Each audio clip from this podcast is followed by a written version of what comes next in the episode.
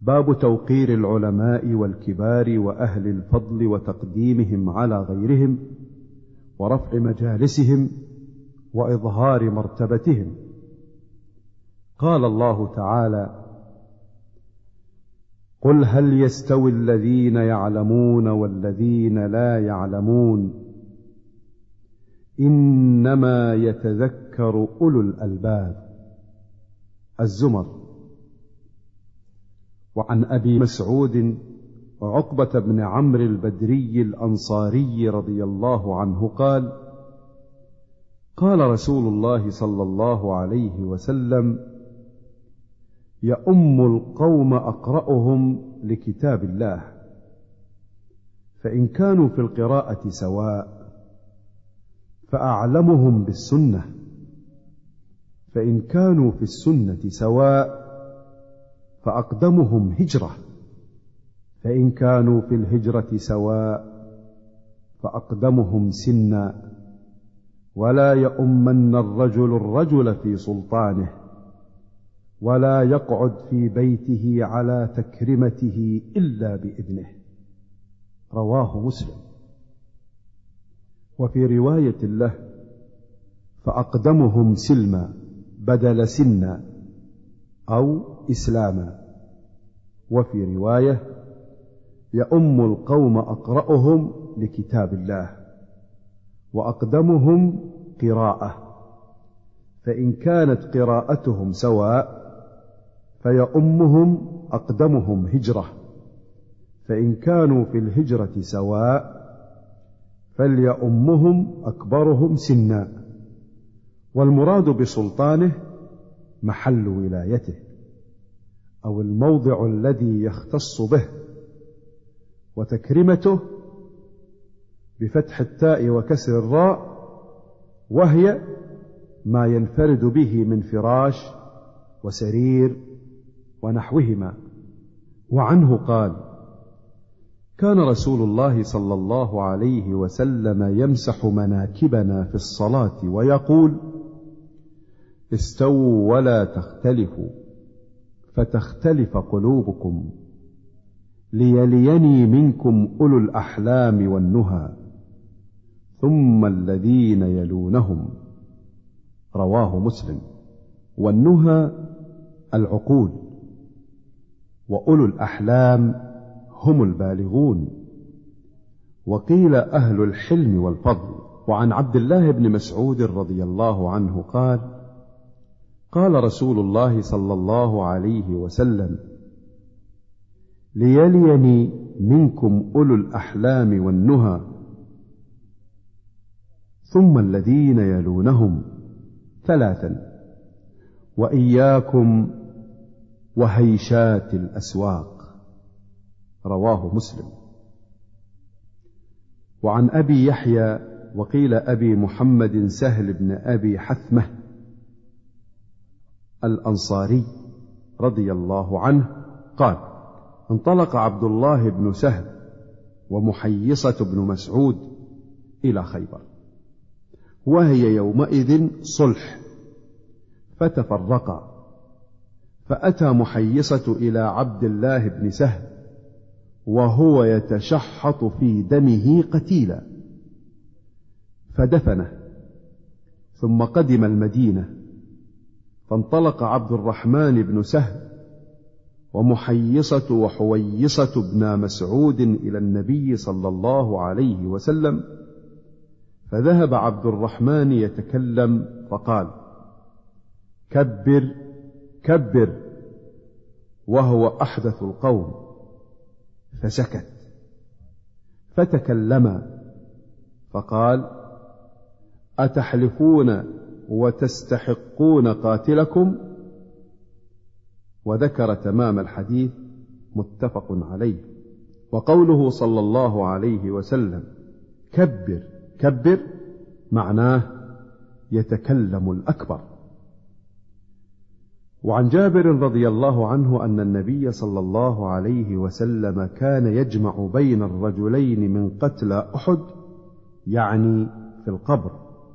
ثم يقول أيهما أكثر اخذا للقرآن؟ فإذا أشير له إلى أحدهما قدمه في اللحد.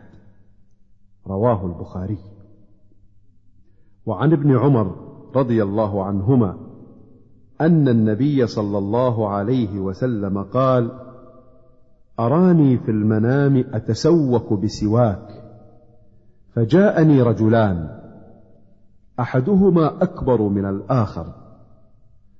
فناولت السواك الأصغر فقيل لي كبر.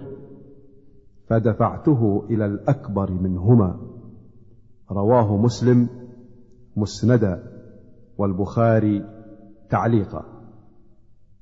وعن أبي موسى رضي الله عنه قال قال رسول الله صلى الله عليه وسلم إن من إجلال الله تعالى إكرام ذي الشيبة المسلم وحامل القرآن غير الغالي فيه والجافي عنه وإكرام ذي السلطان المقسط.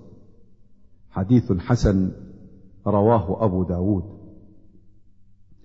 وعن عمرو بن شعيب عن أبيه عن جده رضي الله عنهم قال قال رسول الله صلى الله عليه وسلم ليس منا من لم يرحم صغيرنا ويعرف شرف كبيرنا. حديث صحيح رواه أبو داود والترمذي وقال الترمذي حديث حسن صحيح. وفي رواية أبي داود حق كبيرنا. وعن ميمون بن أبي شبيب رحمه الله أن عائشة رضي الله عنها مر بها سائل فأعطته كسرة ومر بها رجل عليه ثياب وهيئة فأقعدته فأكل فقيل لها في ذلك فقالت قال رسول الله صلى الله عليه وسلم أنزلوا الناس منازلهم. رواه أبو داود لكن قال ميمون لم يدرك عائشة. وقد ذكره مسلم في أول صحيحه تعليقا فقال وذكر عن عائشة رضي الله عنها قالت أمرنا رسول الله صلى الله عليه وسلم أن ننزل الناس منازلهم وذكره الحاكم أبو عبد الله في كتابه معرفة علوم الحديث وقال هو حديث صحيح. وعن ابن عباس رضي الله عنهما قال قدم عيينة بن حصن فنزل على ابن أخيه الحر بن قيس وكان من النفر الذين يدنيهم عمر رضي الله عنه. وكان القراء أصحاب مجلس عمر ومشاورته. كهولا كانوا أو شبانا. فقال عيينة لابن اخيه يا ابن أخي لك وجه عند هذا الأمير فاستأذن لي عليه فاستأذن له فأذن له عمر رضي الله عنه. فلما دخل قال هيه يا ابن الخطاب فوالله ما تعطينا الجزل ولا تحكم فينا بالعدل. فغضب عمر رضي الله عنه حتى هم أن يوقع به. فقال له الحر يا أمير المؤمنين إن الله تعالى قال لنبيه صلى الله عليه وسلم خذ العفو وأمر بالعرف وأعرض عن الجاهلين وإن هذا من الجاهلين.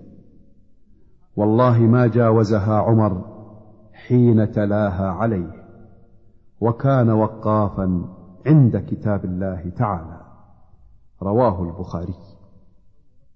وعن أبي سعيد سمرة بن جندب رضي الله عنه قال لقد كنت على عهد رسول الله صلى الله عليه وسلم غلاما فكنت أحفظ عنه فما يمنعني من القول إلا أنها هنا رجالا هم أسن مني. متفق عليه. وعن أنس رضي الله عنه قال قال رسول الله صلى الله عليه وسلم ما أكرم شاب شيخا لسنه إلا قيض الله له من يكرمه عند سنه.